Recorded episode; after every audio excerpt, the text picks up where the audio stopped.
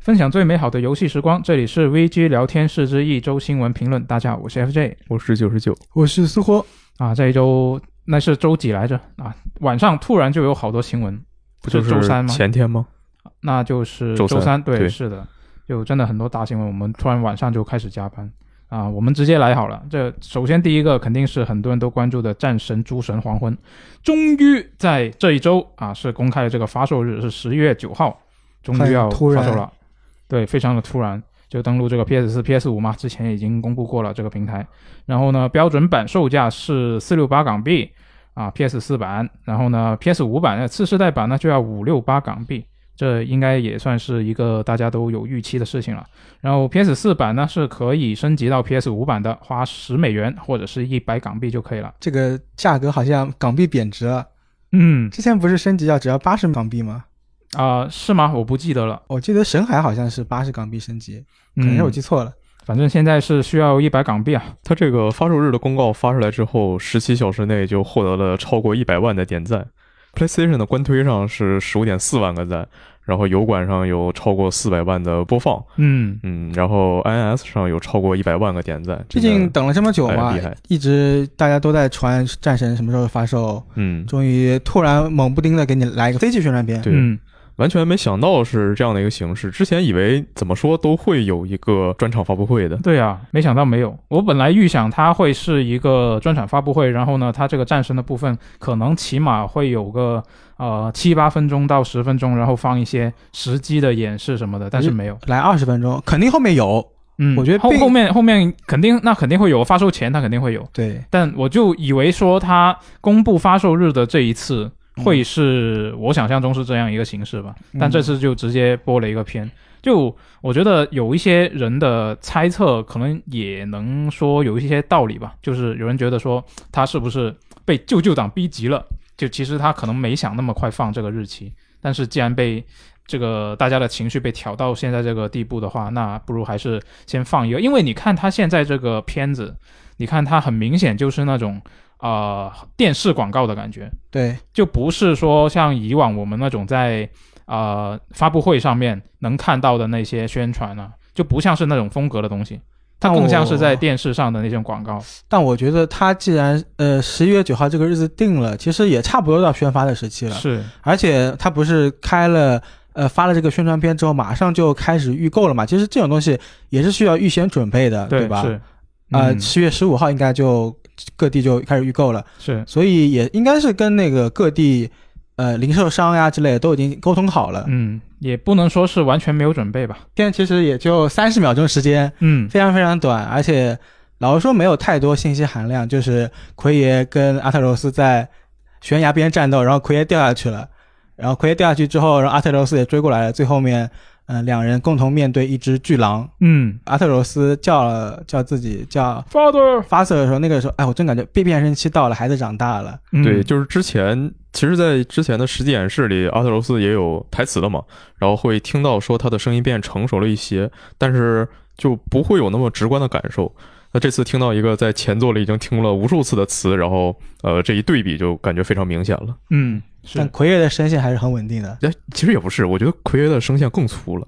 比以前更更沉了。哇，更成了嘛，那就是体现角色的深深度更进一步了。嗯更苍老了一点，可能是。比较遗憾的一点就是，这次的 CG 里其实是看不到新的敌人，然后也看不到新的武器的。嗯，毕竟它，而且就是，毕竟它只是一个 CG，它不是一个时机或者一个确它唯切一的什么意义剧情就是预告之类的东西。唯一的意义就是说十一月九号发售，对，嗯，对，还有那个巨狼，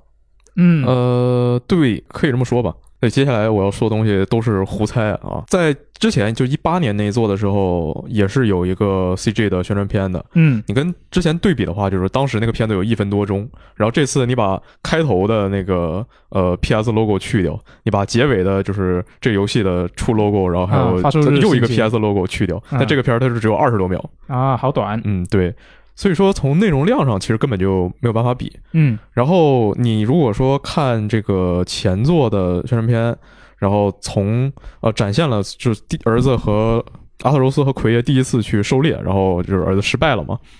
呃，到之后说，呃，在战斗的过程中，他想要呃帮助奎爷战斗，然后但实际上比较菜，水平有限，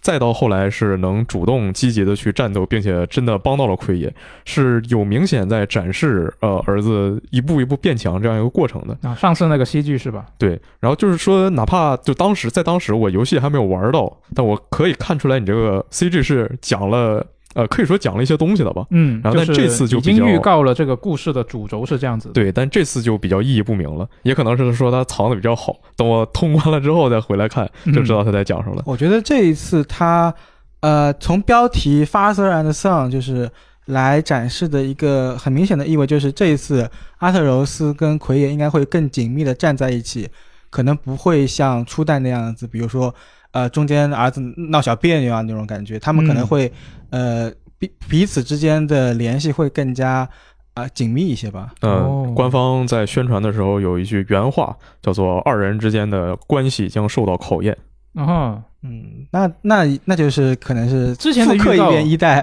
的也剧不情是，就之前的预告不是已经有过一点点苗头了吗？能看出来”。了。对，因为在前作的结尾，阿特柔斯知道了自己就是呃那种身份嘛，对对，所以他在这一作里会想要知道自己是谁，然后呃，所以他想要去积极的做一些事情，积极的参与一些事情。同时，因为《诸神黄昏》来了，他也想呃让自己的家人不要被卷进战争之中。嗯，呃，但是呢，奎爷的态度就是说，呃，你去调查自己是谁，就会惹上麻烦。呃只要跟神扯上关系，都没有好事儿。所以奎爷是想就是找地方躲着的，可能这个就是他俩之间在这一作里冲突的一个点。嗯，是的，我有点担心，就是他复读一代的整个主线故事，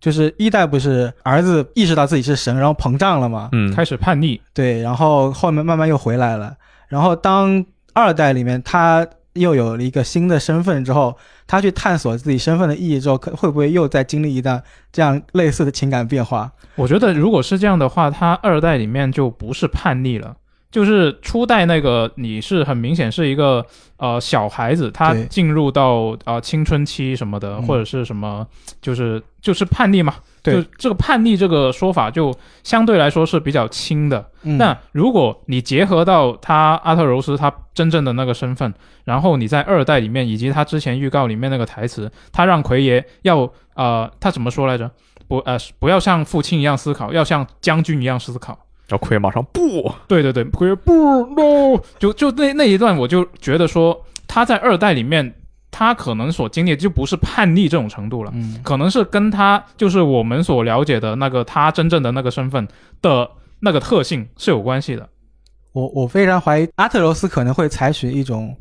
呃，怎么说？尽量避免诸神黄昏的到来，他可能反而会有这种想法。哦，对，其实实我觉得他们两个应该都呃，就是虽然说标题是《诸神黄昏》，然后之前就是奎爷杀了那么多神，我们就会很自然说那呃奎爷要搞出诸神黄昏了。啊是对，但实际上你从前作来看，他们两个都并没有说呃，我就我我真想把巴德尔弄死，然后我真想怎么怎么样。对，完实全际没有，上就是他们做的所有选择都是呃，我只是想上山，我要撒骨灰，然后在对啊这过程中、呃被迫做出了一些当下最好的选择，对结果导致了后续的发展。嗯，而且而且你初代本身也没碰到几个神嘛，嗯，对。那这个宣传片一上来的话，是有两只乌鸦，一只红色的，一只蓝色的。哦那可能就是奥丁的那个福金和雾尼那两只乌鸦了。嗯之前我们嗯渡鸦，对到处打那个绿色的奥丁的眼线嘛，嗯然后在这次是奥丁的就真正的乌鸦应该是出现了。那因为他之前说在这一座就北欧之旅就完结了嘛，嗯对那奥丁他一定是要登场的，不然说不过去了。是但我就会有点担心，会不会这一座呃，因为因为要就两部就结束嘛，然后他可能会塞进太多的内容，然后内容量太大，玩的太长。那不是好事吗？对，我觉得那是好事嗯，但但也得看它大到什么程度啊。嗯，嗯，嗯，然后奎爷在打小兵的时候被一个猛男空降啊撞下悬崖，之后就在树林里打那些尸鬼，因为之前在在前作里巴德尔死了嘛，所以芬布尔之冬就来了，到处都是冰天雪地啊、米德加德整个就已经冻住了。打的时候身后出现一只大狼，那奎爷和阿特柔斯就面对那个狼嘛。第一反应，我觉得大部分人都会觉得，那你你肯定是芬里尔啊，对对，再加上一初代耶梦加德也已经出现了，对，而且和就是呃阿特柔斯的身份还有一些联系嘛。啊，虽然就是呃主角两个人摆出了一个仿佛是战斗的姿态，然后但就会觉得说，那你既然有这层联系，那应该是伙伴嘛。毕竟在前作我们看宣传片的时候也会觉得，哎，是不是要打耶梦加德？嗯但最后其实并没有嘛。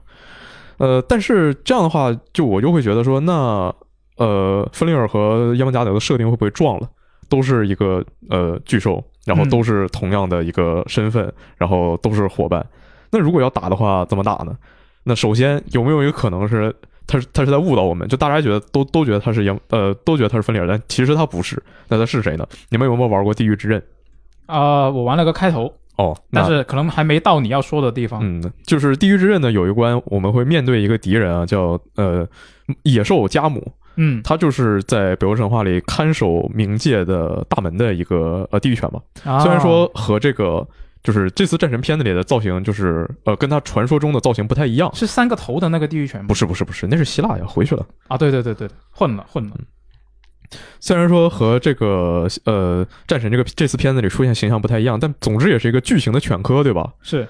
呃，但是这一想的话，好像在前作我们也去了冥界，然后但也没没跟他打过，没根本就没见着没见着他，嗯，对？吧？那可能就不是他了，那是谁呢？呃，是那个追着太阳、月亮那两只狼吗？他感觉也不像。那后来仔细看了一下这次片子，在这次的那个狼，它脚上有一个呃像锁或者像链子一样的东西，哦，那估计他真就是分灵儿了。嗯、然后那个可来可能就是那个捆住他的锁链，但什么时候捆的这个不太确哎定。毕竟从上次的片子我们看，提尔还是手脚健全的。，对，嗯嗯，如果真按神话来的话，那这么大一个呃这个大狼提尔，哎，这这一口可够受啊。那这一次除了公布发售日之外呢，官方也是公布了这个游戏的一些收藏版本的一些啊、内容啊、也已经公开了。官方还发了一个开箱视频啊，首先是这个收藏者版，收藏者版呢它是一千五百八十港币，然后呢除了有铁盒和数字版游戏之外呢，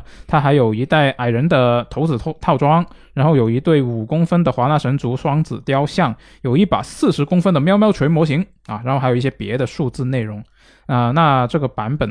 呃，它是一千五百八十港币嘛，哦但是它并不是最贵的那个版本，还有一它个有巨人更版贵，的。对，巨人版呢，它是两千零八十港币，在收藏者版的基础上呢，它加了一块世界树地图啊布置的。然后呢，还有一枚这个德罗普尼尔戒指，还有一一张七英寸的黑胶唱片，还有一套实体的徽章。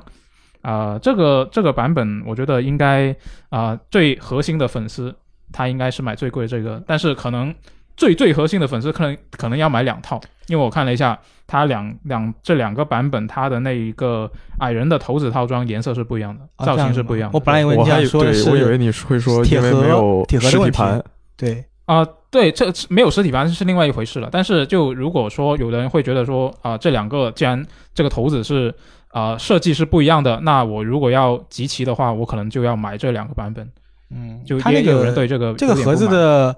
呃，就外包装特别好看，就是对装装那个锤子的那那个那个箱子，是它有是很多特暗别设计格，过，对，它有很多暗格就很酷。嗯那个那个锤子我，我一看图感觉特别大，但是视频中，这因为有它有个官方开箱视频嘛，对然后呃，视频中那个开箱者拿的时候，我反而又感觉好像也没那么大但有可能是因为雷神锤本来就小呢。哦，这样子吗？因为雷神锤在神话的设定里是在制作的过程中，然后洛基去捣乱，所以出现了一些失误，所以然后导致他的锤子柄短了一截，哦，然后所以它是一个很小的锤子。怪不得那反正我看他现在的这个，他拿在手上的这个食物的尺寸，感觉就还好吧，就没有没有说特别小，也不是特别大。嗯，嗯对，嗯它，看起来好像很轻。是那那这个肯定的，对这他这不可属于能没给有你一办法个的，对他不可能给你真的弄个金属的什么的嗯，弄得弄得重的邮费还贵呢，啊啊，对啊，倒也是。 对啊，对啊，但但从他这一次这个视频来看，质感其实也还是可以的。就是如果你不看他拿起来就是啊、挥舞，然后给你一种很轻的感觉，你光看它的那个材质，就表面看上去的感觉也还行吧。其实看到这个锤子，我第一反应是它上面有很多那种就是呃小格子嘛，对，然后我就会觉得说会不会像那个利维坦之斧的格子一样，是可以往里面嵌石头的。哦，说到时候把雷神扬了，然后我就可以往你 锤子上嵌石头，因为从之前片子来看，雷神自己拿着锤的时候上面是什么都没有的。对，它这个锤子作为收藏版的特点内容，会不会意味着就是锤子会成为奎爷这一步的武器呢？我觉得他做不做这个呃收藏版的内容，大家应该都会猜得到吧。应该，因为毕竟，毕竟奎爷在以前的作品里面就经常是杀一个神，然后就多了一个装备。对，倒也是，那那只能说之前巴德尔。 空手来，然后对啊所以奎爷亏了是吧？ 亏了，对，没错， 呃，但是不，这次反正我就看，呃，主要让人不满的就是因为他没有呃实体盘，对，但是的，这这也没办法，你毕竟他现在 PS、PS 五他都要上，是，而且 PS 五还有人是买了呃那个数字版，对，那你就送一个盘就很很尴尬。是啊，就首先它现在实体盘它是不是？因为我实体盘买的比较少，不是很了解。它实体盘现在是不是就是啊、p s 四跟 PS 五版是完全分开的？也不一定看游戏，哦，呃，就就没有统一是吧？对啊，那这个确就实有的很游麻戏烦它它能升级，有的游戏它不能升级嘛。哦，那那这个就很麻烦。对，像你都买收藏版了，大家而且现在大家买实体版更多是本着收藏的心态去的。，是然后你收藏版里面没有一个大需要收藏的光盘，啊，对啊，那就里面很啊困放了一个纸条啊，这样子就就特别的特别。尽管以前有这样的潜力，是但我觉得不值得推让。对，但它也确实没办法嘛。那你对但有是你有如果数字版主机，那怎么办嘛？如果你那如果你这么说的话，那你整个 PS 五这个时代，除非你 PS 六你不出数字版了，嗯对那起码你整个 PS 五时代你都只能用这种办法。啊，是啊，很麻烦，所以我觉得他是不是应该得研究一个办法？就比如说，你里面既有一个光盘，然后你又有一个码，然后可以啊你用了码，你那得个光得盘加就失钱效了，那然后你那不行用了那光盘，那个码就失效了那之不类行，的。那不行，那那直接就给你得加钱。那那那这样的话很麻烦啊就可能被人拿去倒卖，反正怎么都很麻烦。而且光盘也要成本。是啊，这个不知道怎么解决，可能可能真的这个时代就这样了。我觉得就你塞个光盘，嗯，你不用太去在意数字版的那一部分，因为而且就是对啊我明它码标价了，它就是这么一个版本。嗯啊，哦，我也以可我以为你会说。有数字主机的人，他既然买了这个版本，那肯定非常爱这个游戏，他肯定还会为了单独游戏再买再买一份数字那版。那倒不是，我我想的是，你就这么卖就可以了。啊对，你我就你说明清楚，里我面觉是有得个实体对版，不会，大家不会关于这一点而太过于纠结的。反而你现在这样子做的话，反而呃怨气可能会大一些。嗯，有道理。然后接下来我来呃说一下这次它特点里都有什么呃可能比较值得在意的内容。哦，你也从里面就是看出了一些东西是呃吧？我也当一把神学啊、呃战学家 好吧。其实本来这之前是打算拿它写一篇图文的哦，啊，但发现可能内容又不是那么的多，不太能撑起一篇，嗯所以，那干脆这里电在这里在电台说了里给大家讲讲对。电台独占版好吧。哦，厉害，就是首先呢，它是有张地图，嗯，之前是已经确认了，这次九届我们是全都可以去到的，是不像以前有些地方根本就没去，然后有些地方只能进去打挑战。对，然后这个布置地图上其实画了一些细节，比如说你在那个右下角，它有个像指南针、罗盘一样的东西，然后能看到尼德霍格，就是传说中在世界树脚下不停啃噬呃世界树根部的一个黑龙。嗯嗯然后你能看到这个拉塔托斯克是在这个地图的左边，它是一只小松鼠，也可能也不是个小松鼠，反正就是一个松鼠。嗯，因为世界树的顶部有一只猫头鹰，底部是刚才说那个龙，然后两者关系并不是特别好。这个松鼠平时最爱干的事儿呢，就是上蹿下跳去挑拨离间。哦，我不知道它为什么画在这里，但我觉得它俩应该是更偏向装饰的。但是呢，比较值得在意的是，在穆斯贝尔海姆，也就是火之国，我们能看到有个巨人站在那儿，然后他可能是苏尔特尔。然后苏尔特尔在传说中是呃，在诸神黄昏的时候，呃，啊，带来灾厄那个。对，带来灾厄，一剑把阿斯加德劈烂。嗯，嗯，这个就我觉得怎么说呢？说说不定这座里它确实可能会登场呢。嗯，之后我们在华纳海姆能看到两只狼，就是那个呃哈提和那个叫什么来着斯库尔，嗯，他们会追着呃太阳和月亮，然后就传说中在他们吃掉太阳和月亮那天，诸神黄昏就是就会开始，在呃不管是前作游戏的一些收集品，还是对话，还是就是。呃，包括这次就各种地方吧，反正就在战神系列里，只要一提到诸神黄昏，就总会有他俩。但是他俩，嗯，就目前来说，我们看到的一个大狼就只有芬里尔嘛，嗯，其他就还不太确定他俩会以什么样的形式登场。在上一个片子里，呃，你们还记不记得奎爷和阿特柔斯坐了一个就是狼拉雪橇的车？呃，没有印象是在哪个部分？实际演示哦，就是他们坐车在那儿跑跑，然后那个弗雷亚跳上来一剑哦，劈你了说的奎那爷个，那盾嘛那那个记得，那个记对得，那个时候。他们两个在装车的时候是嗯没有狼拉着的。那个时候，阿特柔斯手里拿了一个蓝色的小球，上面写着哈提。哦，之后就镜头一转，他们两个就已经坐在车上就往前跑了。嗯，呃，结合上一次的实际里能看到，呃，阿特罗斯有一个新的，应该说是能力，把一个不知道什么东西扔在地上，召唤出了一种灵体的鹿。那可能那呃，这两只狼也是他用差不多的方式能招出来的。哦，除此之外呢，在前一座我们那个提尔能拿到一套提尔的盔甲，对，哦然后在他的胸甲上也能看到这两只狼，后就不知道为什么提尔和狼的联系非常的深，嗯因为如果说按原本的话，他们其实是没有什么联系的。就提尔跟他联系最深的狼，那还是芬里尔嘛。嗯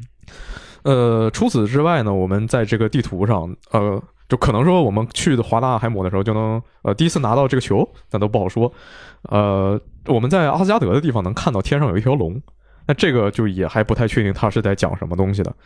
除此之外呢，这个地图的左上角是有一堆字儿的，对这就是呃，战神他从前作就开始用那些卢恩呃，对，好像是罗恩，其实是英语的。这样子吗？，对，就是我这这玩过上一座那个，大家翻译都已经非常熟练了嘛，所以一公布就马上就可以翻译出来。它差不多写的就是说，这个地图是布洛克和辛德里做的，哦那两个矮人，对。然后就因为你看这次带带的头子也是他俩的头子嘛，嗯嗯，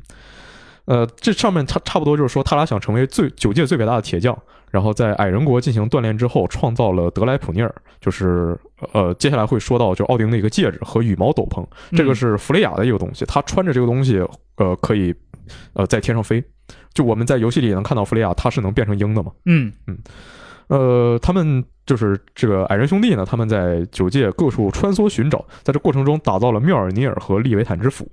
他们画地图和旅行的，就是论这种本事呢，那奥丁也比不上我们，差不多就是这么一个意思。 啊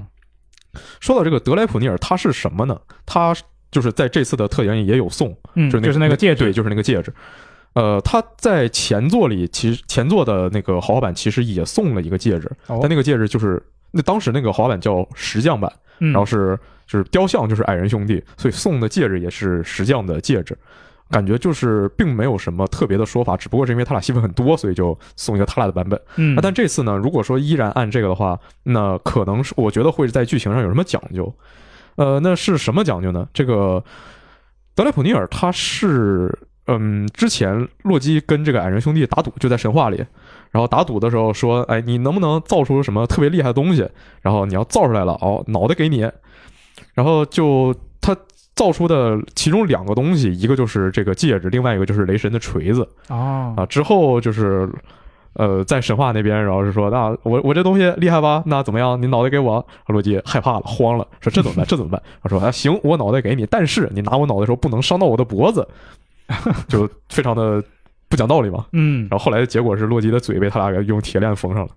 然后说回这个东西本身呢，嗯，它是献给奥丁之后，这个它的特点是每隔九天每个就九天就能分裂出八个一样的戒指，啊呃，象征着财富，无限的财富。哦，那就可以靠卖戒指哦，就那个金环，我想起来那个故事了。嗯，对，因为呃，对对对，你说的金环就是在传说中，也不能说在传说吧，就是可可能是因为翻译的问题，嗯，就是北欧神话里很多戒指和手环和呃腕套什么东西都是不分的，就相当于是就是你他他这么一说，都你也不叫知道都叫它是 ring 是吧？对你也不知道它是什么东西。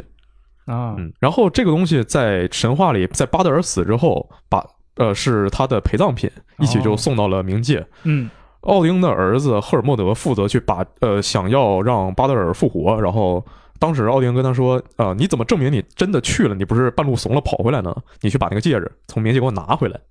呃，神话里的结果是，这海拉说：“那行，如果说你能让九界里所有的生物都为这个巴德尔哭的话，我就让他复活。”哦啊，结果洛基装成了一个盲眼的老太婆，然后说：“我是瞎子，我不需要光，所以我不哭。”所以这个巴德尔就没复活。啊，但是这个戒指还是拿回去了，就后来还是回到了奥丁那边儿。那为什么选这个？难道只是因为这个戒指是矮人兄弟造的吗？还是说在这一座里，我们从一开始就能见到巴德尔或者奥丁呢？就哦这个，我觉得还可以期待一下。嗯除此之外，他这次的豪华版带了三个徽章，是分别是狼、鹰和熊。嗯呃，这个狼和熊就分别是阿特柔斯和那个奎托斯嘛。对，然刚后刚但也是已经说了，对，他在展示的过程中呢，说这三个徽章分别代表了三名主角，嗯就是除了父子二人和就是菲亚，嗯那这个就不知道怎么回事，因为菲亚在前作里一上来就已经死了，他对他就撒到 对，就就已经撒到 遍遍地都是了嗯一，上来就是鬼，说到底怎么回事呢？而且就是就是菲亚她在这里是代表了呃是鹰，然后弗雷亚也是鹰，那他们会有什么联系吗？可能会有一些闪回片段吧。嗯，不好说。不好说，他毕这竟因为初代里面，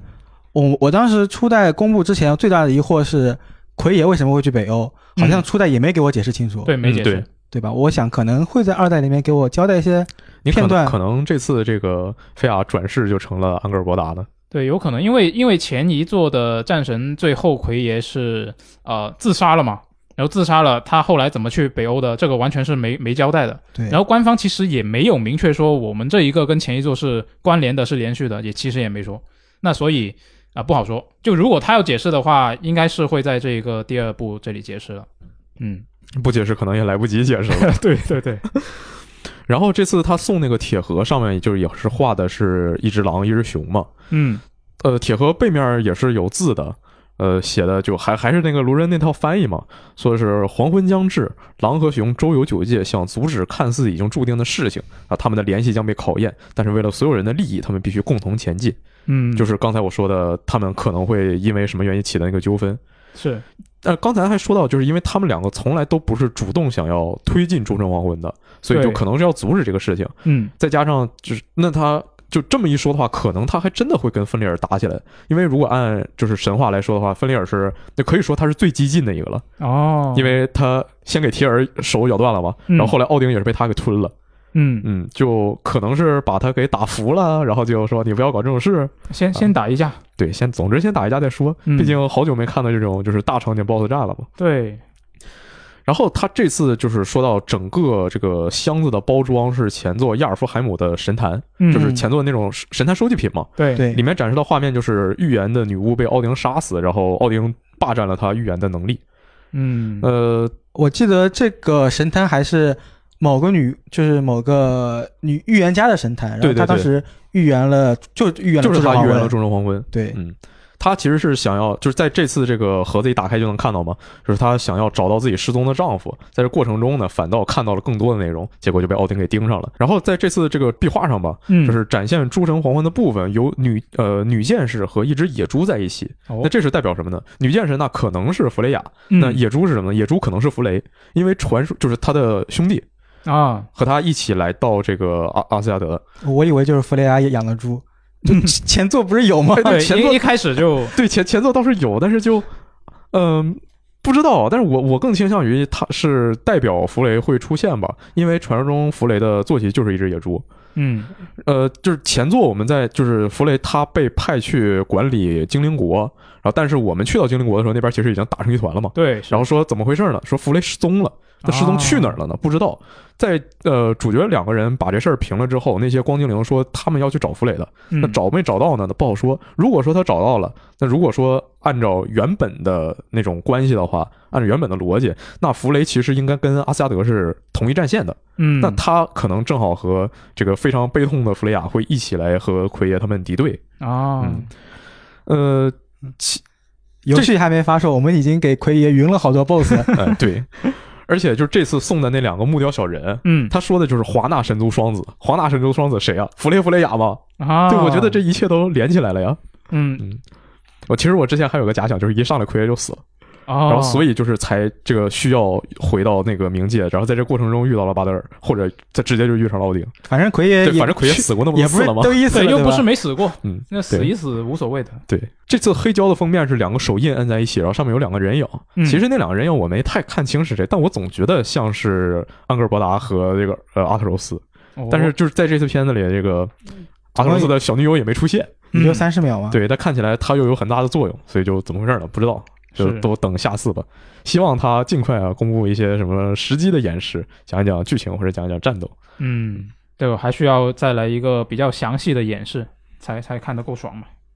那这次反正他这个时间定下之后，呃，十一月、十二月发售的游戏都要小心着点儿了。嗯比如说那个十一月十二日发售的《女神乐园》呢，嗯就同样是北欧题材，嗯呃，很微妙。啊，不过它 PS4 版跟 PS5 版会在九月份就发售嘛，嗯，对所以呃，十一月发售的只是它的 PC 版版。，嗯，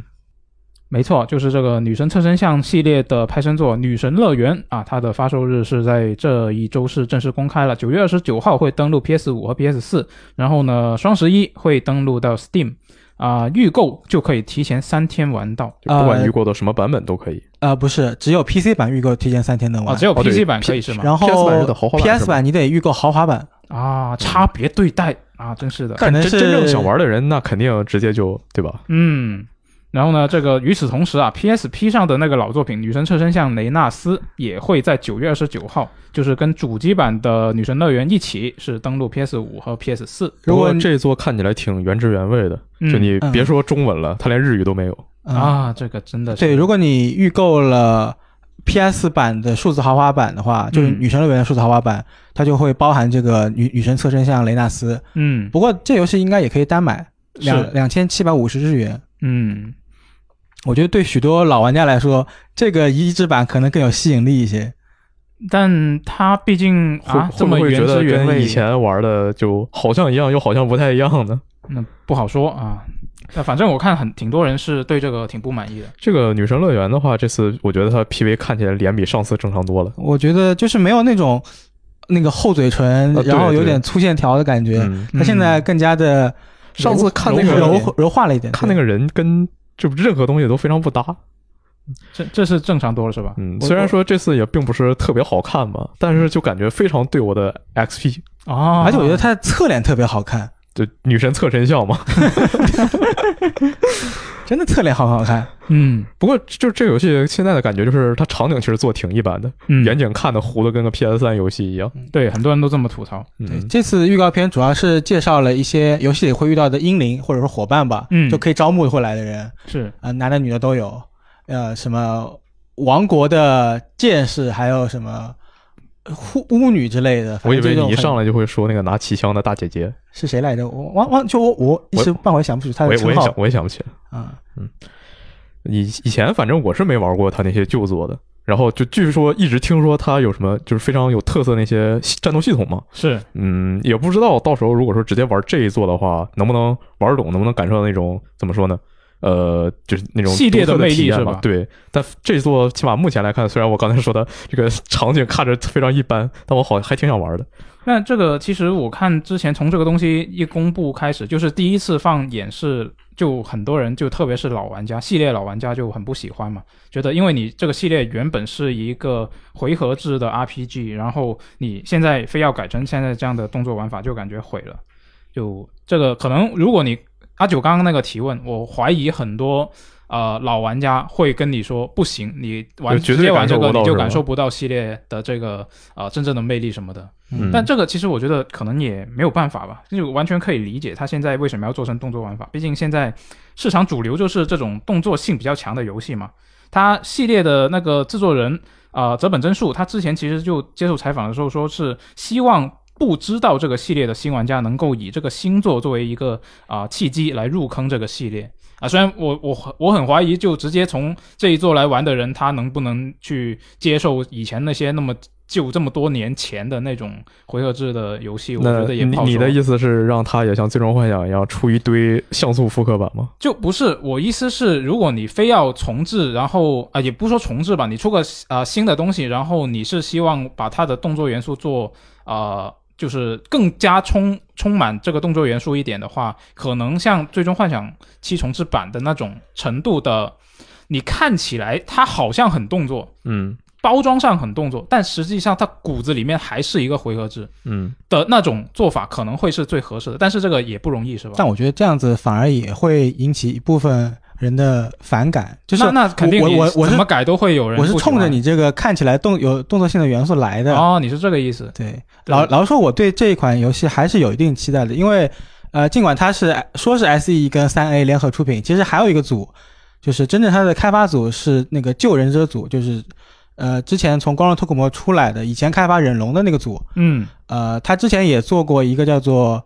时时空勇士还是哦，武士杰克，五十节课，对嗯他开了做了那个武士杰克出来之后，就很多人玩了那个游戏之后，感觉哎，这个有老忍龙的味味道，嗯啊、所以说他其实在这个组在动作方面还是有一定的自己的讲究的，有自己的门道在里面的。嗯，然后自己这次呃接了这个外包，然后来做这个呃女神乐园的话，可能也会灌入一些自己的想法吧。嗯那到时候你买吗？我到时候会看看情况吧。那应我该那我会那我嫖一个，现在预要不然约，要不然我有点想买它、那个我们合购一个好吗？ 哦，我 不，合我购我一个甚至有点想买它那个呃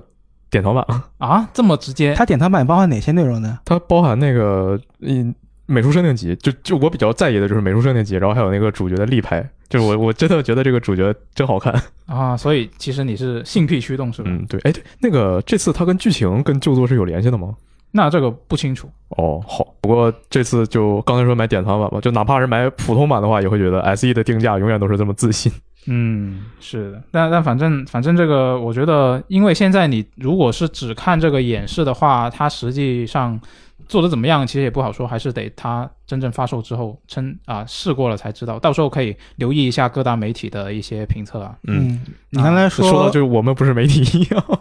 那各大媒体当然也包括我们呢。那那反正这个这个真的真的要到时候再看一下再说，现在下判断还是有点太早。那说到 S E 一的消息呢，这一周还有很多别的消息。啊、接下来说一个我自己个人比较关心的是《最终幻想七》相关的消息。这一周呢，啊、日媒法美通法米通是采访了北濑加范、还有野村哲也、还有伊藤万里子，他们是确认了《最终幻想七重生》以及《最终幻想七核心危机重聚》的一系列情报。那我们分开来看呢、首先是这个《最终幻想七重生》，也就是这个重制版的第二部分的这个作品呢，它有一系列的一些比较值得关注的点。首先，第一个，它官方说啊，本作中扎克斯将会是一个处于重要地位的角色啊。他这个说法其实挺猜到也猜得到，对，就很，你可以说它模棱两可吧。六，你因为你就算是原作，它你也可以说它是一也是一个个很重要的处于重要地位的角色。嗯，就所以那但当然，我觉得他既然在这个场合说啊、呃已经大家都知道这是一个呃重置版，然后来提到这个事情的时候，我觉得或多或少也可以按照说就是这一个改动方面跟这个有很大关系的我觉得我觉得这样一个会对方向吧。会对扎克斯的登场率会有一定的期待。对，是的。然后另一个点呢，就是说上次公开的那个新预告里面，克劳德跟呃沙菲罗斯一起步行的那个场景，确认是克劳德的回忆。然后呢，野村是说呢，为了防止剧透，是隐藏了一部分的画面元素啊，但是不希望大家误以为这是一个新的情节，所以就在采访里面就直说了这是克劳德的回忆。然后北赖是说啊、这个场景里面远景的那些山其实特征是非常明显的，玩过原作的朋友应该会记得，就已经是有一些暗示成分在里面。那具体是什么呢？啊，可能就是玩过原作的朋友可以自己猜一下。然后另一个点，野村说呢，之前一直没有公布《最终幻想七》的重置。究竟要分几步来做？是因为这个重置工作开展的初期呢，啊、很难评估这个项目究竟要多少工作量和工时，哎，我但们也不是知道，啊，对我，哎，他说我们不知道啊，所以呢，啊、第一步做好之后，就才有了这个参照物嘛。所以其实这个项目在最初计划的时候呢，是分三步的。但是北赖在做好第一部分之后呢，他根据第一部分做完的这个情况来评估啊，在想啊，是不是也可以分两步来做呢？就有考虑过这个问题。但是其实最近就已经是确认了嘛，是分三步，就最后还是选择了分三步这个方式。我觉得他就是就随口一说这么一说。你看第一部的那个体量，明显不可能分两部就完结。 对，它是第一部不是说只做了原版的一开头吗？对对那对。它后来要怎么全塞到一部？对，，这个也也是我很好奇的一个事情。其实他哪怕说现在分成三部，我也觉得说啊，很你勉真的强能能塞进去吗？因为他后面还提到一个点啊，就是说啊、这个野村是知道说有人会担心原作的内容会在啊、会不会是重制版里面在里面被大幅删减啊？因为你毕竟第一部分只做到米德加嘛。那但是野村是在采访里面是请大家啊、放心，说大家不用担心这个体量的问题。他说这个重置版是不会被删到只剩故事梗概的。《生化危机三》是吧？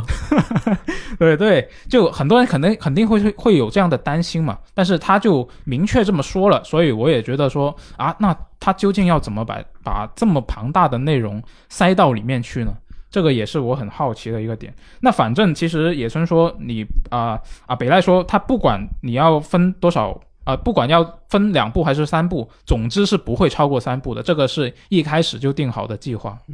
那这个在做第四部，他们年纪也大了，做不动了。对啊，对啊，这个当然也是一个问题。就之前他采访不是也也也说过类似的事情嘛？我觉得，呃，到现在要担心的就是说啊、他究竟要怎么去呈现这个东西。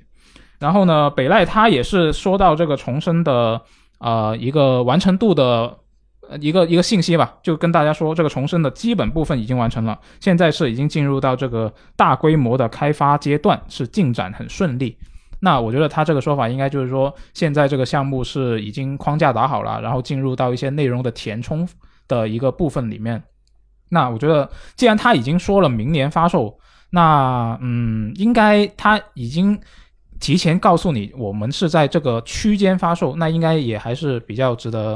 啊、呃放心的吧，就可以放心，就明年期待它更多的一些消息。嗯，我很期待它续作之后会把这个我觉得已经很完善的动作系统怎么改，因为我觉得得，我觉得动作系统可能不太需要改了，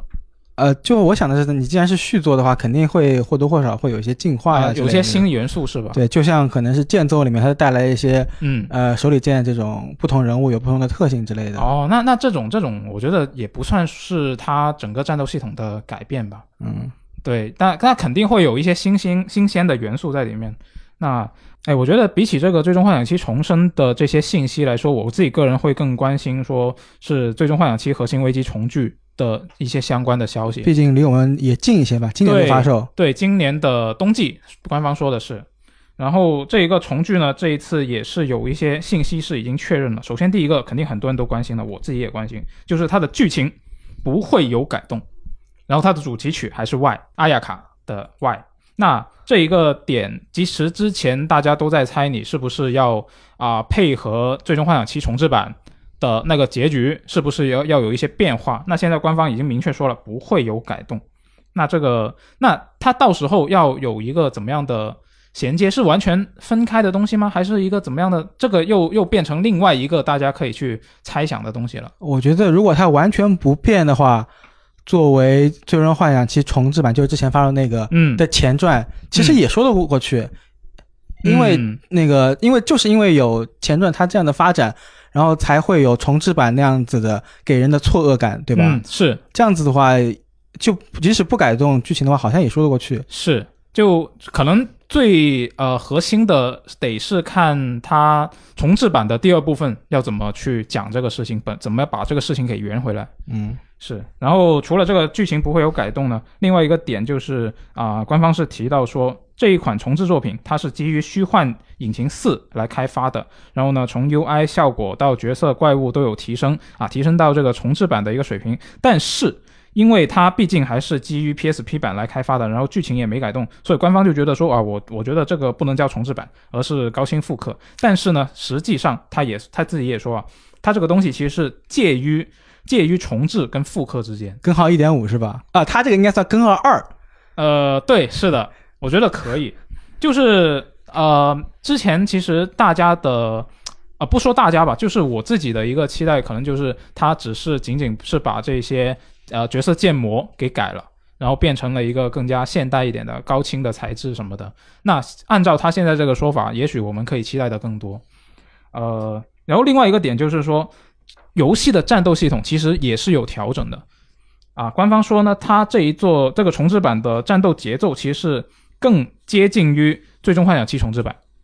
然后呢，还因此调整了这个 DMW 的系统，就就是那个老虎机，那个老虎机的系统是经过了调整。官方说是为了避免降低这个战斗的节奏，所以是啊、对它进行了调整的。然后关于这一点呢，其实。最终幻想七的官推在本周也是公布了本作的一些新特性，就像除了像刚刚说到的啊、有一些镜头啊、角色移动啊、UI 得到改进啊，然后啊、就是提到说有一个是一个游戏的战斗系统是一个新的以指令菜单为基础的一个战斗系统。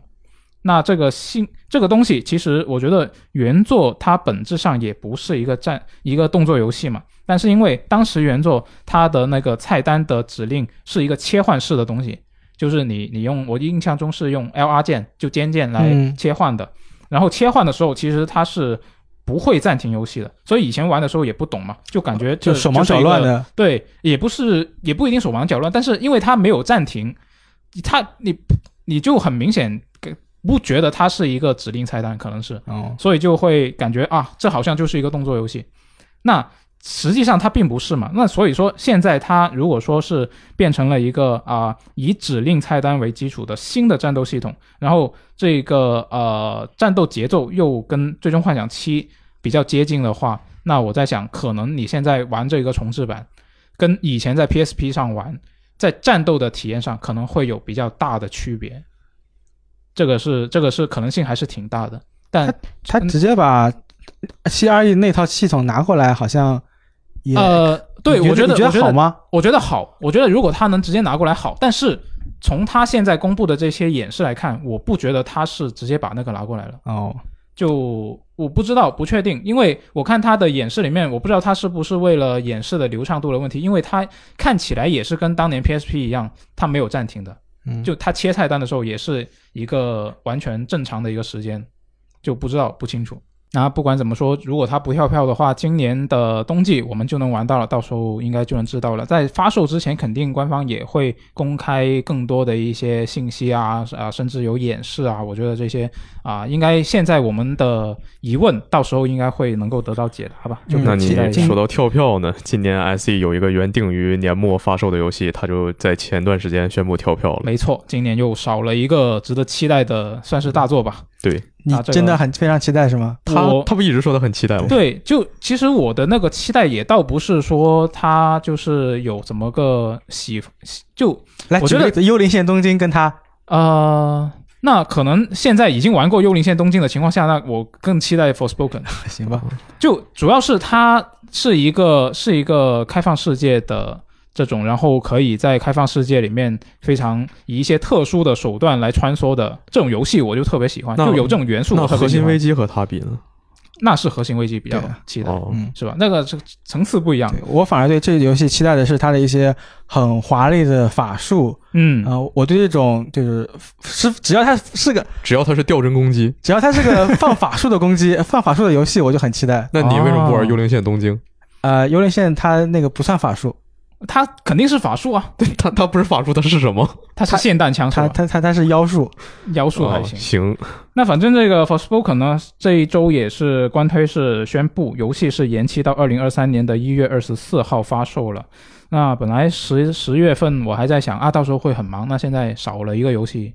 也啊不知道是祸是福啊，反正它就延期了。那官方是说呢，所有的游戏内容都已经完成了，开发是进入到最后的打磨阶段了，然后今年的夏天。那现在不就是夏天啊？会公开更多的信息， 那 S E 的夏天嘛，S E 的夏天，最终幻想十六都该那什么了？ 啊，有道理啊。那那反正就今年，反正他还会放消息嘛，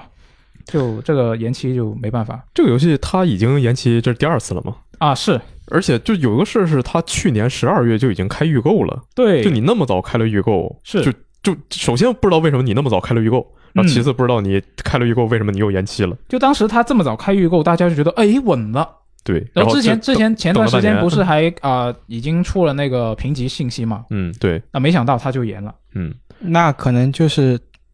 其实是可以卖的程度，嗯但是可能是为了商业策略考对虑你。但是那啊，有有人这么猜啊，这你是不是要为某些游戏让路啊什么的？ S S E 觉得自己下半年游戏太多了是 吧？觉得什么最终幻想十六啊、核心危机啊、女神乐园、神领编年史、啊星之海洋这些够用了，所不以。多吗？你都这么一串爆泡菜名爆出来了，对，它确实多呀，但是就你啊唱了你个为什么罐要头要让它让路呢？你你为什么在其他游戏就那些没定下发售时间的游戏，为什么不给它发售时间定后面呢？为什么要延期一个已经确定的东西呢？嗯，倒不也知是。道，是很神秘。啊、那如果如就如果按照有一些人的猜测，他是给什么游戏让路，我也没想到他能给什么游戏让路，嗯，主要是他或者这样是子他一需跳的要话给什么让路？他这样一跳的话，跳过了年末商战，这很亏。对呀、就变成了年初，对啊就完全就错过一个特别好的黄金时期。那说不定是 S E 觉得今年自己已经很努力了，明年好像真做不出来什么，那让把它放过去吧。啊 S E 觉得中国市场更大，中国春节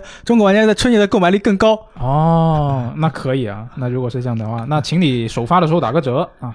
那那其实我觉得从它之前公开的演示来看，这个游戏的完成度是已经很高了。就如果说如果说它这次延期是因为没做完，那我觉得可能是开放世界还没有填充好。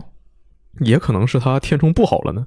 呃，做到最后发现说，确实我做了很多，就是就真正设计出来的支线，嗯，然后但还是不足以填充整个东西。然后到嗯最后，呃，还是需要复制粘贴，感觉有点难看。是这个，这个也是我一直以来就看他之前那些演示的一个担心吧。就之前他不是那个外媒 Game Informer 他放过两次演示嘛，他有、那两次演示看来他就会有一些大地图，它有一些探索的部分，然后看到它的一个内容可能就是非常简单的，嗯过去一个什么高台有一个点，然后上面有有个箱两个子怪物，中间围着一个箱子， 你把它打掉，然后那个箱子就跑了。嗯，它有一些从城内走到城外的场景，然后城对外很荒凉，对，就就那是一个个荒野。对对对，然后打的也也是一些打的什么，我我我就看到打了几只山羊，还嗯刮痧刮了半天，对，那个那个刮痧，我觉得怀疑是他就是试完的时候那配装有问题什么的吧。但但反正反正确实它的开放世界看起来就很空，就不是像呃那些比我说说些好的例子，像旷野之息那样，你直接走出去你能够看到一些兴趣点嘛。但是它那个就不是不是很明显能够看得出这些兴趣点现在它给人一种 最终幻想失误的感觉。 啊，不知道啊，哎，这个等他明年看一下情况。那反正他说今年年内还会有一些信息嘛，那再看一下。这个 Forspoken 的消息是同样是在星期三晚上公布的嘛？是，当时就是这个战神啊，这个 S.E 啊，还有这个任天堂互相狙击，嗯那其中其实还夹了一个别的啊，但那个东西真的大家好像都不太关心，嗯，所以我们接下来就看一下那天晚上任天堂干了什么。是任天堂在本周三呢是公布了斯普拉顿三的 Switch OLED 款限定版主机，那这个主机呢将会在八月二十六号发售。其实比较有意思的有一个事情就是本周啊、当天吧，好像是就是有网友其实是发现，像日任、美任它的油管频道都把这个 OLED 款的还有 Lite 款的那个 Switch 的公布视频给设成了私人可见。那这个情况之前其实有出现过啊，就是在 OLED 款在公布的时候，公布之前，官方也是把 Lite 的那个公布视频设成私密了，然后大家当时就在猜，官方是不是要公布新机型了？对 NS Pro 要来了，啊大的要来了，大的要来了，没想到它确实是新机型，虽然只是限定机，但真的很好看，我觉得可能是目前为止我看到最好看的一款限定机。是吗？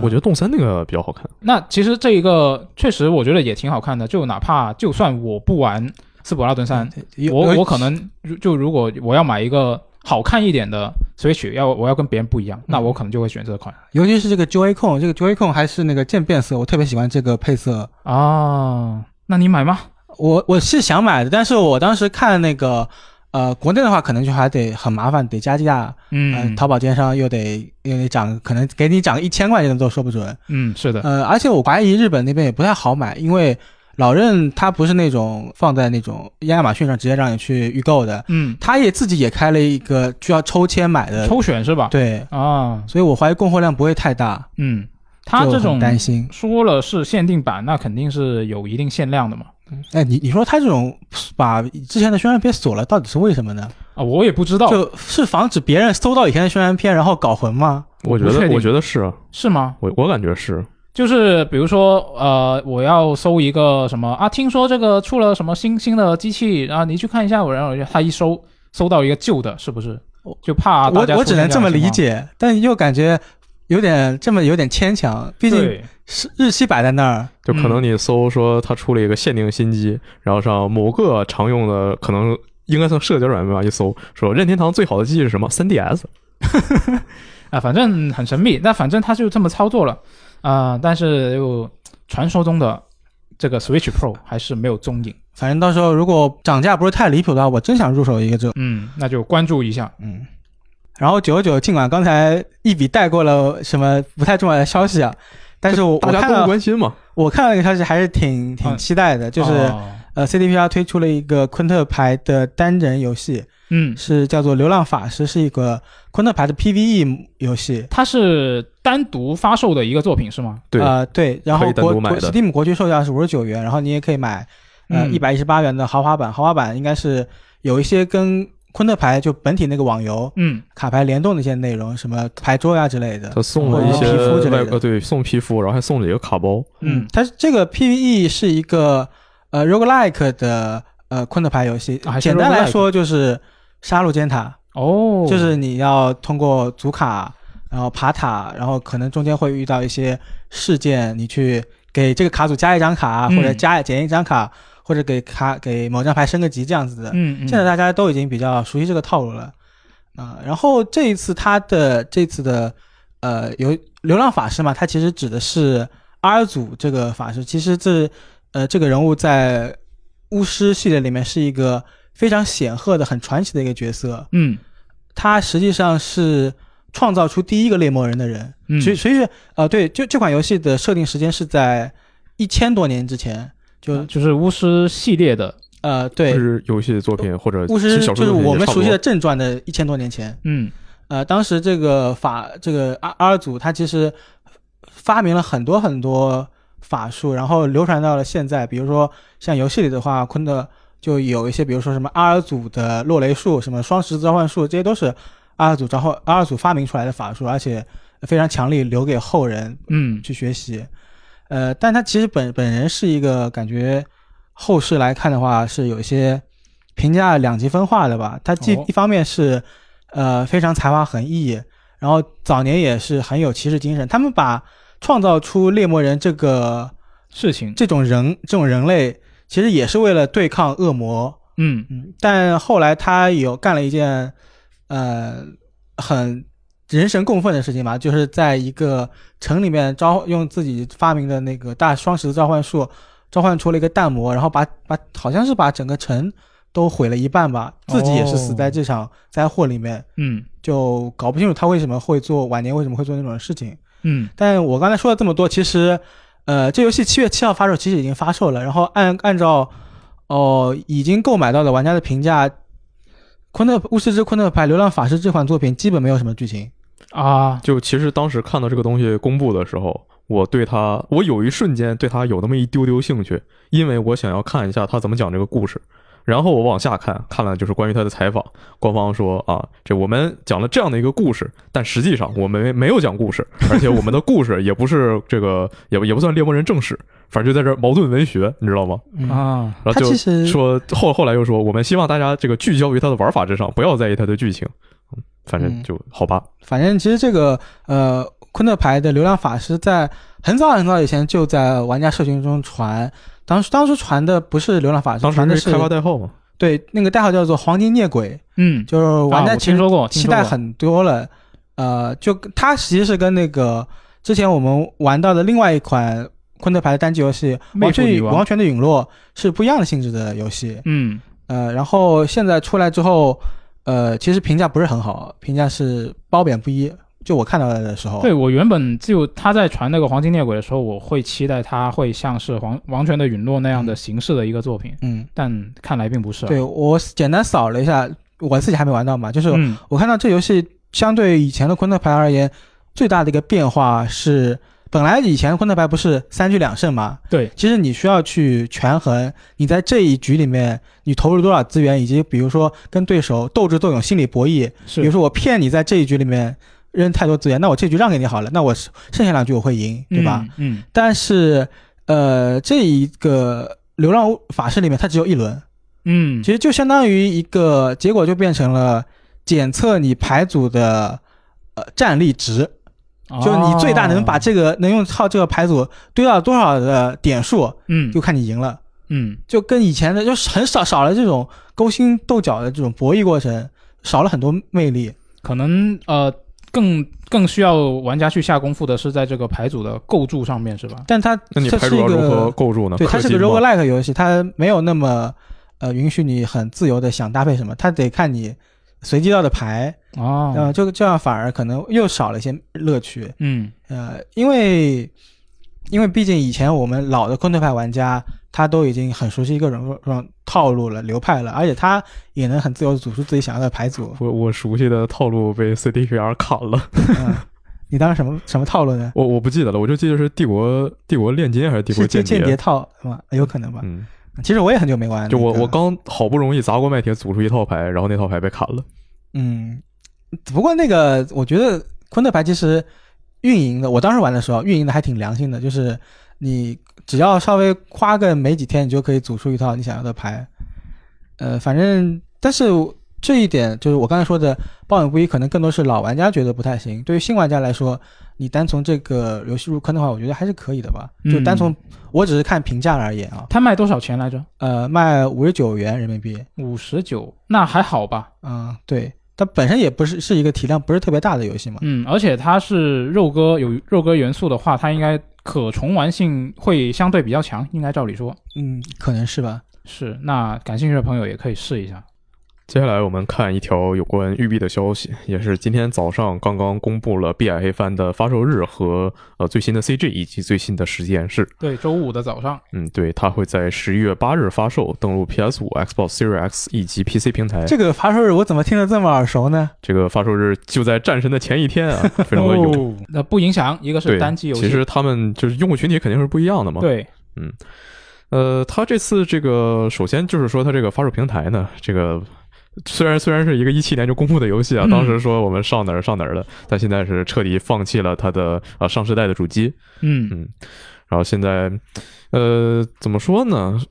哦，对，就是它这次除除了说这个登录四代的主机之外，就是支持跨平台联机和跨平台进度共享的。啊，这个我觉得很重要。嗯，没错，因为毕竟它是一个这么着重联机的游戏嘛。嗯，这个游戏从一七年等了那么多年啊，它这个玩法暗改了，就来回改啊，它改了那么多回，呃其实又改回去了。对，之前之前其实有过传闻说它是在中途是推翻重做了，嗯，然但后但现在你看它这一次的演示，感觉跟它最初跟17年是一样的也没没什么区别。对，，因为它推翻重做之后又推翻重做，改 回去了，转了一圈，厉害吧？可以嗯三百六十度。没错，现在就是你你看那个，就是有些，其实现在应该也能说了吧，就是以前就是试玩这个游戏的时候。嗯就，他来找媒体试玩嘛，对当时玩的时候是一个五 v 五的 PVP 游戏，啊是，对，然后现在它就变成了一个就是最多三人组队的，当时是 E K 去的，然后去完之后我还回来写了一个体验报告嘛。嗯，呃，这个三个人组队，你跟好友组队啊，你跟野人组队都是可以的。但这个游戏就我其实我有点怀疑说，如果不跟别人一起的话，我会不会就玩不下去的？我怀疑会嗯，有一个比较好的点就是这个游戏会分成 PVE 服和 PVP 服，啊，是完全分开的吗？对，就是非常友善。就是说，如果我是一个只想玩 PVE 的，我就在 PVE 服，然后不会有任何的 PVP 内容。对然后 PVP 服它就是一个完整的，包括 PVP 跟 PVE 的内容的一个东西。没，错，哦、然后而且这两个东西是进度共享的，你可以随时换。哦，那很棒啊对啊，就是你你一上来你你你是个菜逼嘛，然后啊！你就在 PVE 服自己发展，嗯你发展觉得哎，诶我好像我行了，你就可以去到 PVE 那呃 PVP 那边。然后 E 又被打回来，对，然后然后被人一顿暴揍，那毕竟人家都是从从小船打到大船，你是刚去的嘛，然后就没办法，那你再回到 PVE，那也不是不能玩，对吧？嗯，挺好的，我觉得。不像那个什么盗贼之海啊，那简直是被人堵在贸易站里杀。那我我还挺喜欢《盗贼之海》那种感觉的。然后说，可能我我我没被堵，我没被堵 过，嗯，你被堵过一回你就知道了， 大不了传承了吗？不是就传沉了，那你人复活会复活在最近贸易站吗？他会在那儿蹲你 手势，哦啊，那我下线。 对啊，那那你就就不玩了嘛，那这游戏就对吧？嗯嗯，呃，他现在就这么长时间，终于发售日公布了嘛？嗯，就其实看着，嗯、怎么说呢？起码在我看来，它可能不是那么的有趣，那么的吸引人。然后就我就会觉得说，因为就是他今天凌晨两点公布了嘛，嗯然后我还特意起来看了，看完之后我就一个想法是，哎，它好像不是那么值得我看，然后就反倒我开始发了一堆其他乱七八糟的新闻。哎，你觉得它就是你觉得它不是那么的有趣，是从这个项目公布最初就已经这么觉得，还是说这一次才就是经过这么多年，它拖了这么多年之后，才让你变成了现在这个看法？从一开始就是，哦，啊从一开就是始，你因为就是呃，嗯怎么说呢？呃，从《刺客信条三》开始有的海战嘛，是然后《刺客信条三》我玩了，嗯然后黑黑旗就是那么多的海战，是那黑旗我玩了，嗯之后是那个呃叛变，嗯叛变那么多的海战、对我玩了，对神话三部曲海战我玩了，嗯然后现在这个东西出来了，然后和当时的玩法是 一样的。啊，在这之前呢，那个就是还有《刺客信条》那个什么手游，《刺客信条海盗》那个手游啊嗯，那个我也玩了，嗯，那就呃真的你就还是这一套东西嘛，你在干什么？哦就没什么新鲜感是吧？如果它中间那个说推翻重做有一个版本是呃，你可以说它更像《盗贼之海》，你也可以说它更像《刺客信条》。嗯然后，但总之就是跟现在这个纯粹的海战不太一样了。如果是它最后做出是那个版本，我会比较激动。你我会比较说的那期个待版本是一个传闻性质的消息吗？呃，你可以说它是因为它毕竟官方从来没有确认过嘛，嗯就官方从也没说我们是不是推翻重做了，嗯哦官方只说我们换了总监，我们又换了总监，我们又换了总监， 对吧？嗯不过我的话，就是他这次演示的东西还蛮符合我的预期的，就是我想到的海盗游戏可能也就这样吧，嗯，我也没有对它有太高的希望。我觉得它就有这种有这种既有贸易又有海上劫掠，然后也可以去探探寻宝探险，嗯该有的我想要的东西都有了，而且呃，它相比于《盗贼之海》嘛，这部分里面都都是同一题材游戏，不免要比较的嘛。对，是我觉得最大的我看到的不同点就是，它可能会更注重成长性一点。《盗贼之海》我觉《得盗贼之海》是没有成长的，对对，他这是他追求的一点。其实《盗贼之海》呃最对想、对想要追求的就是这样子的，呃，那但就是只能说是就是他们俩侧重的不一样。对我觉得呃，但也同时让一些玩家感到不适应嘛，就感觉在《盗贼之海》中里面没有自己的成长属性，对呃，就是然后之前在《盗贼之海》里有一个任务，有一个一个怪物，就是任务是我要把它打掉。我们船上三个人拿着狙击枪，轮流狙了他半个小 时，然后没狙死。到后来是我我已经忘了多长时间，我们才终于把他打死。然后就如果是在一个别的游戏，我会觉得说，呃，那是不是我的等级不够，我的数值不行呢嗯？但在《盗贼之海》里，我只能说你设计的有问题。嗯像《碧海黑帆》，它明显就是预告片演示里面就给你一种从小小人物逐渐成长为这种嗯雄霸一方、雄踞某片海域的这种横行嗯霸道，对对大海盗那样子的感觉，就包括什么人物的呃各种呃船只的各种升级吧，这种嗯从、从一个小帆船变成把利炮都装装齐的那种对，大的那种船对只，最最开始只有自己一个，开个小帆小帆船，对能让你然后后会面一就些有很多成长的船员感觉吧。对，是的，官方说，在这个游戏发售之后，他们会对船员进行迭代，说会让船员更凸显出每个人独特的一些呃性质吧。我我给玉碧一个点子，你把船员做做成抽卡吧，这样子可能 还能把盈利提高一点。我其实不太信，我觉得他就是这么一说，他应该都做不出来嗯。毕竟上一个育碧付费网游啊，彩虹六号异种已经死了，对吧？呃，其实就是说，就感觉他这个，我真的觉得他现在这个游戏拿出来，就像说育碧我拖不下去了，我必须给这个新加坡那边一个交代了。嗯，然后及时止损。嗯，但也还行吧，我估计到时候我肯定还是会玩一下的。虽然说就是它玩法其实都老的那一套嘛，嗯，你说接了一个任务。然后说，那我拿望远镜看一看那个船等级是什么，它上面有什么货，我要不要去打？然后打了之后就提升名声，然后能接更多的任务，打更高级的船。呃，就刚才说他现在就是啊，就刚才好像没说，那我就现在说，就是他现在这个这一这这这个游戏，它是更着重于海战本身的，嗯，他这官方在这次里面说想做一个怎么说呢？那种一流的海战游戏，嗯，他一个人就是一艘船，对他想做一个，我不知道他想干什么，想想做一个中古版的呃《战舰世界》嘛。就是他，你像《盗贼之海》里的话，他是你扮演你自己一个人，然后你有可能一半儿多的时间你不在船上，你在水里或者你在岸上。然后你在船上的时候，你也是可以自由行动的，但是你在《碧海黑帆》里，那你上了船，你就是船。你你就是变成了船，对，你就变成了船。那哎，我也是舰娘， 就是一上船你就变成一个第一人称开船，然后你的船员虽然说他们有一些自己的呃行为，然后嗯但是他们也只是你的这个一部分，只是你资源管理的一部分，是他们并不是就是那种真正意义上你的队友。对，就可能说，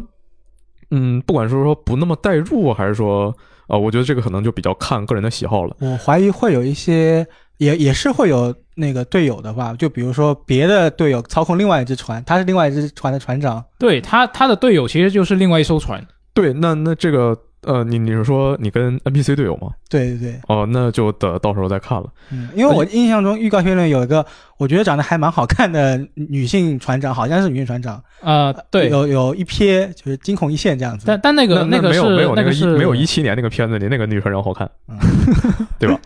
嗯它这次的背景设定是十七世纪的印度洋，嗯然后呃，地图是从马来群岛到呃非洲海岸你都可以去的，嗯，就肯定也是微缩版嘛。是然后就他说到这个，我觉得特别，也不能说特别有意思的一个事儿，就比较让我有点印象深刻的一个事儿，就是我查资料的时候。啊然，后看一个外媒的，呃，他们网站上说这个游戏的背景在印度洋，打了一个括号，强调说这是在呃哪片哪片大陆之间一片很大的海域，然后和那个呃 对面那个什么太平洋是不一样的。那说明了一下印度洋是是哪个位对置对是对，吧我就不知道鬼佬的这个教育文化水平都是怎么回事。啊，我觉得也很正常吧， 然后为什么选印度洋呢？嗯那首先它新加坡做的嘛，嗯对啊，对，然后其次是呃，我觉得有一个可能是为了就是故意跟太平洋还有加勒比海那边区分，嗯然后这样的话，它呃嗯、怎么说呢，就不会牵扯的在剧情上牵扯到那么多传奇海盗。就可能说这个游戏，戏它根本就没有剧情，哦嗯它就只有那些零散的任务，然后好像有那么一点点故事嗯，啊。那你说印度洋的殖民海盗，你能想到谁呢？反正你乍一说的话，我只能想到那个亨利·艾弗瑞哦，是谁呢？《神秘海域四》嗯呃，那个《盗贼末路》那里面那个建立海盗天堂的人，啊，呃他在印度洋干过几票大的，嗯，但是我觉得他在游戏里可能也不会出现。应该不会，嗯，我对这一次预告里面最感兴趣的反而是他有一次展示了一个，你可以去，他说你可以去找藏宝图，然后根据藏宝图给你展示的内容去 去挖宝。我对这个非常感兴趣，因为我当时玩《盗贼之海》的时候，我对我就我就对这个特别、呃特别喜欢。呃，真的吗？对啊，就是我我靠我靠着我特别烦《盗贼之海》这个东西。就我靠靠着他那些有些晦涩的，就是一些解谜过程吧，我觉得就是我跟秋雨当时呃各种研研究他给的那本书呀好呀，然后参照各种天象看看那个整整个岛的方位，然后自己琢磨，我觉得这点是我们当时玩的特别开心。那个东西是随机生成的吧？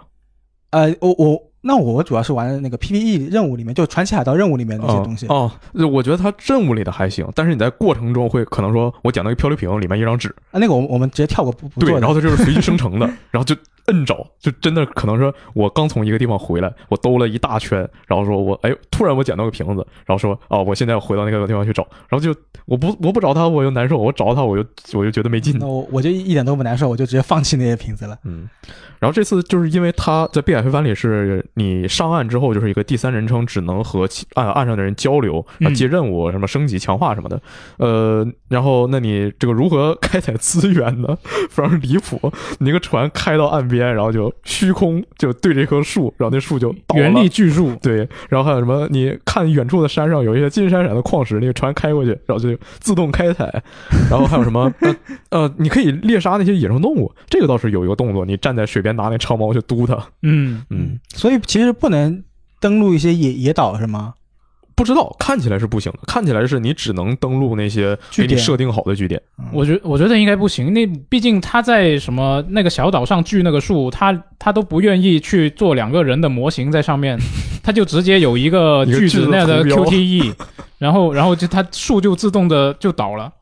就这个有点神秘。那而且他这次就是海战的部分部分就没有登船，嗯，你把对人打残之后有个登船按钮，然后你摁一下就自相当于自动登完了。对他嗯登船，因为如果他要做像《刺客信条》里面那种登船的话，那你不得还得做一个对啊动作战斗系做统个，人，对，对啊，那他肯定就把这个部分跳过了。嗯，但那但如果是这样的话，他这个登船还有意义吗？你觉得？他鼓励登船，对鼓励登船，为了这样能最大化的收集资源。对因为如果你只是远处炮击的话，他只会猥琐获玩法得吗？获得一部分的就资是源。因为这样的话，你就没有那种就是哦，贴脸打就的是感觉了吗？哦，就是鼓励你靠近是吧？对，那你躲在八百米开外，然后一直用迫击炮，你把人打掉了，那啊就只能说啊原可来能如不是此那么刺激嘛。那就是他这个登船只是起到这么一个效果。对我感觉就是强行的一个设计嗯啊。比较有意思的一点是，开船的过程中，然后这次的演示里，他就是在那个船舵的右手边上嗯面蹲了一只狐猴。哦，这倒是没看到。它是呃我感觉是主角的宠物，因为它就是在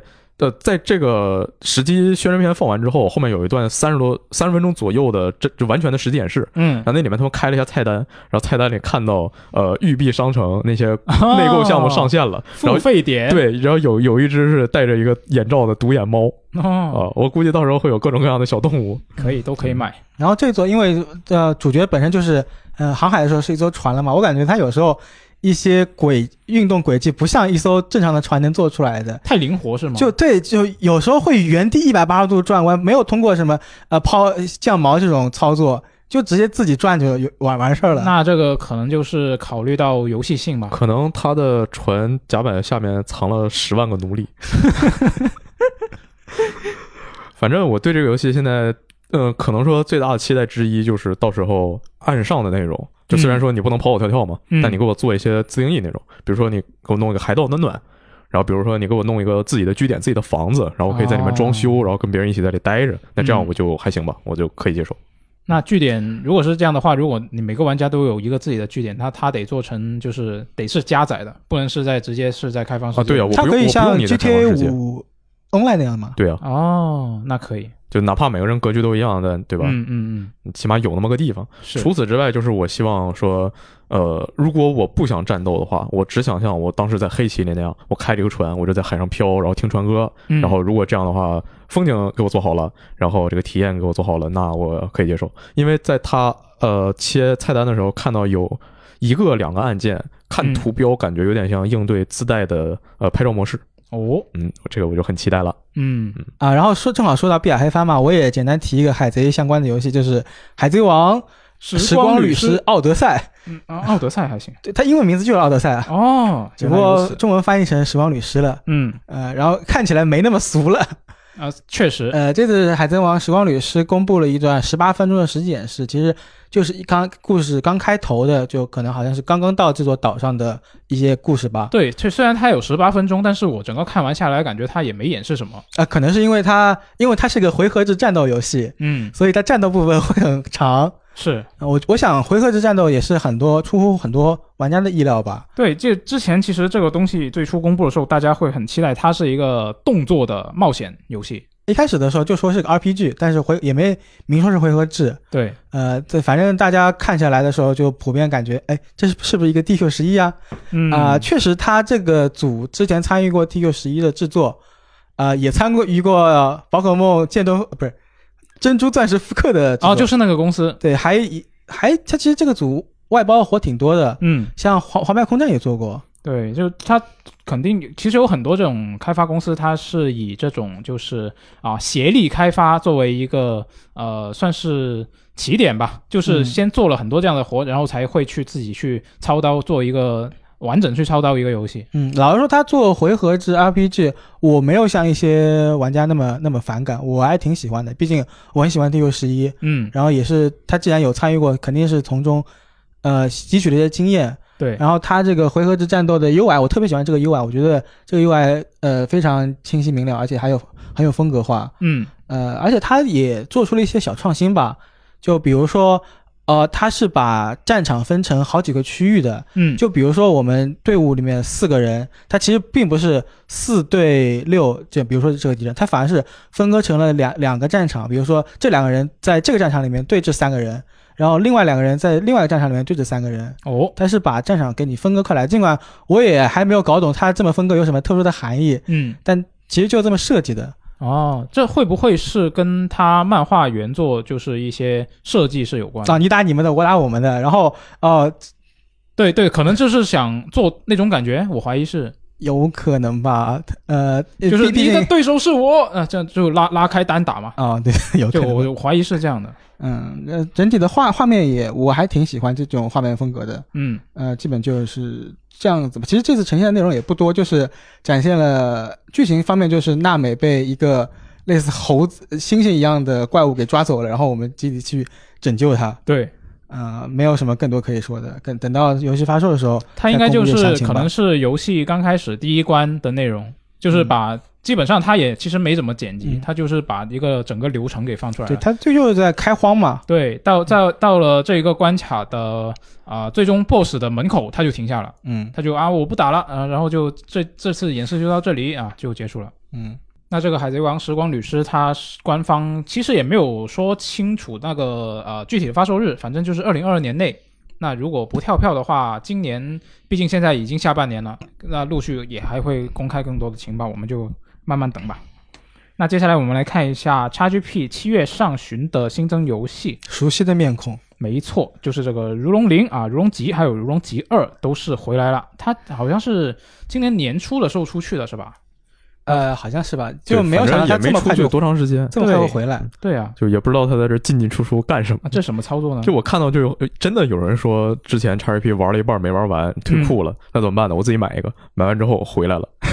嗯，XGP 多放一些长时间的游戏，然后突然离库，真的会有人措手不及打不完的。对啊，那难道是这种？那那这也太那西瓜皮。那什么了商 法。对啊，就就有点有点太奇怪了，那有我点像小家子气。呃，我这边也提醒一下吧，就是大家如果打完《如龙零》并呃，就不要去看最后面那个结局动画，啊，为什么？因为《如龙零》把《如龙集》的剧情全部给剧透了。不是，那人家打都打完了，你还不让人家看？就就对啊最后面那部分只有《如龙集》的剧情，就没有别的东西，他就给你交代如龙集发生了什什么事情。对，那那如果就如果你还接下来肯定是玩到那儿，然后说，哎，这接下来是是什么呢？我先看一眼，然后看一眼就对吧？那就那就有点遭罪了。那它既然放在那儿，那肯定就是作品的一部分，也还好吧。嗯，那主要是可能会剧透如龙集嘛。嗯，那反正这个《如龙》这三部作品呢，现在是已经入库了。那现在也还也已经入库的，还有这个 DJ Max 致敬 V，对，当然是只有本体，然后 DLC 取包地狱那都是自己买。没错啊。那反正想尝试的朋友可以试一下嘛。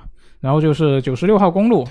这是一个带一点肉鸽的公路旅行游戏，对然，后重点还是感受它那个氛围和剧情。嗯啊，，它里面，呃，我觉得它想强调那些政治要素有点太硬太直了，我不是特别喜欢。哦，那不过之前我看好像也挺受好评的这个游对戏，它很受好评，但是，嗯，那呃是有，但也有些人觉得它可能不是那么肉鸽，就是几个东西在那排列组合。嗯，那反正入库了，大家试一下。对。然后呢，还有这个 Last Call BBS，就是无限工厂那个工作室做的啊，编程游戏啊，也是，它是八个游戏的合集，嗯，里面有什么纸牌，有什么搭电路，还有拼高达。拼高达也有啊，对，这个人他以前做的游戏都是那种特别硬核的，特别呃那种，你你可以说它是一个解谜游戏，它有很多但你也其可以实说它就是纯粹的做题。对，有很多是很多编程元素，就我也玩过一点点。然后除此之外，《房产大亨》和《索拉斯塔》这两个游戏也是这个月新入库的，不过在这次的公告里没说。《房产大亨》就是一个呃搞房产，然后模拟经营的游戏。嗯，然后《索拉斯塔》是一个 D N D 规则的角色扮演游戏，哦，然后到等到这个下周啊，七月十四号就会有这个小猪佩奇还有汪汪队立大功嗯，对，的改编游戏，呃，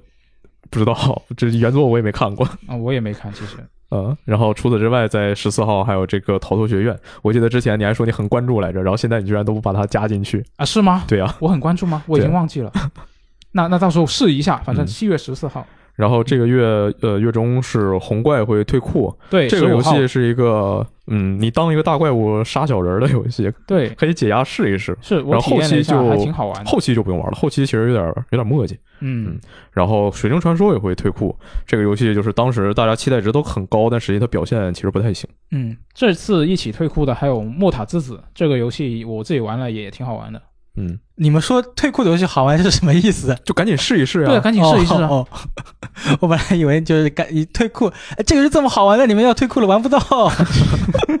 啊，没有还来得及，可以可以对再试玩这一这下。这些游戏都不长，啊呃对，是独立的游戏嘛。对。那最后我们来看一下读编往来。那这一周我们是放出了一期线下聊天室，我们又办了一期这个线下活动嘛。没错，然后是聊了上半年发售的那些游戏，然后还稍微展望了一下下半年。那这一位叫做二零兔的朋友呢，他就啊、说到这个泰晤绘卷了。其实我当时就说到泰晤绘卷是我下半年比较期待的一个作品嘛，它会在九月份推出正式版本。它之前一直在是在 E A 阶段嘛。那这个二零兔这位朋友呢，他就说感觉泰晤啊、闭门造车这么久，就到导致现在还在意的就剩下两批人，一批就是一路等到现在盼着他好啊，可能说的就是我。那另外一批呢，就是一开始就在骂他，然后等着他出丑，然后中间的人呢，可能基本就没有了啊、一直等的就大家可能自然期望就不会低嘛，然后等着骂他的，自然就是期待他能够摔个狠的感觉他这两拨人会互相转化。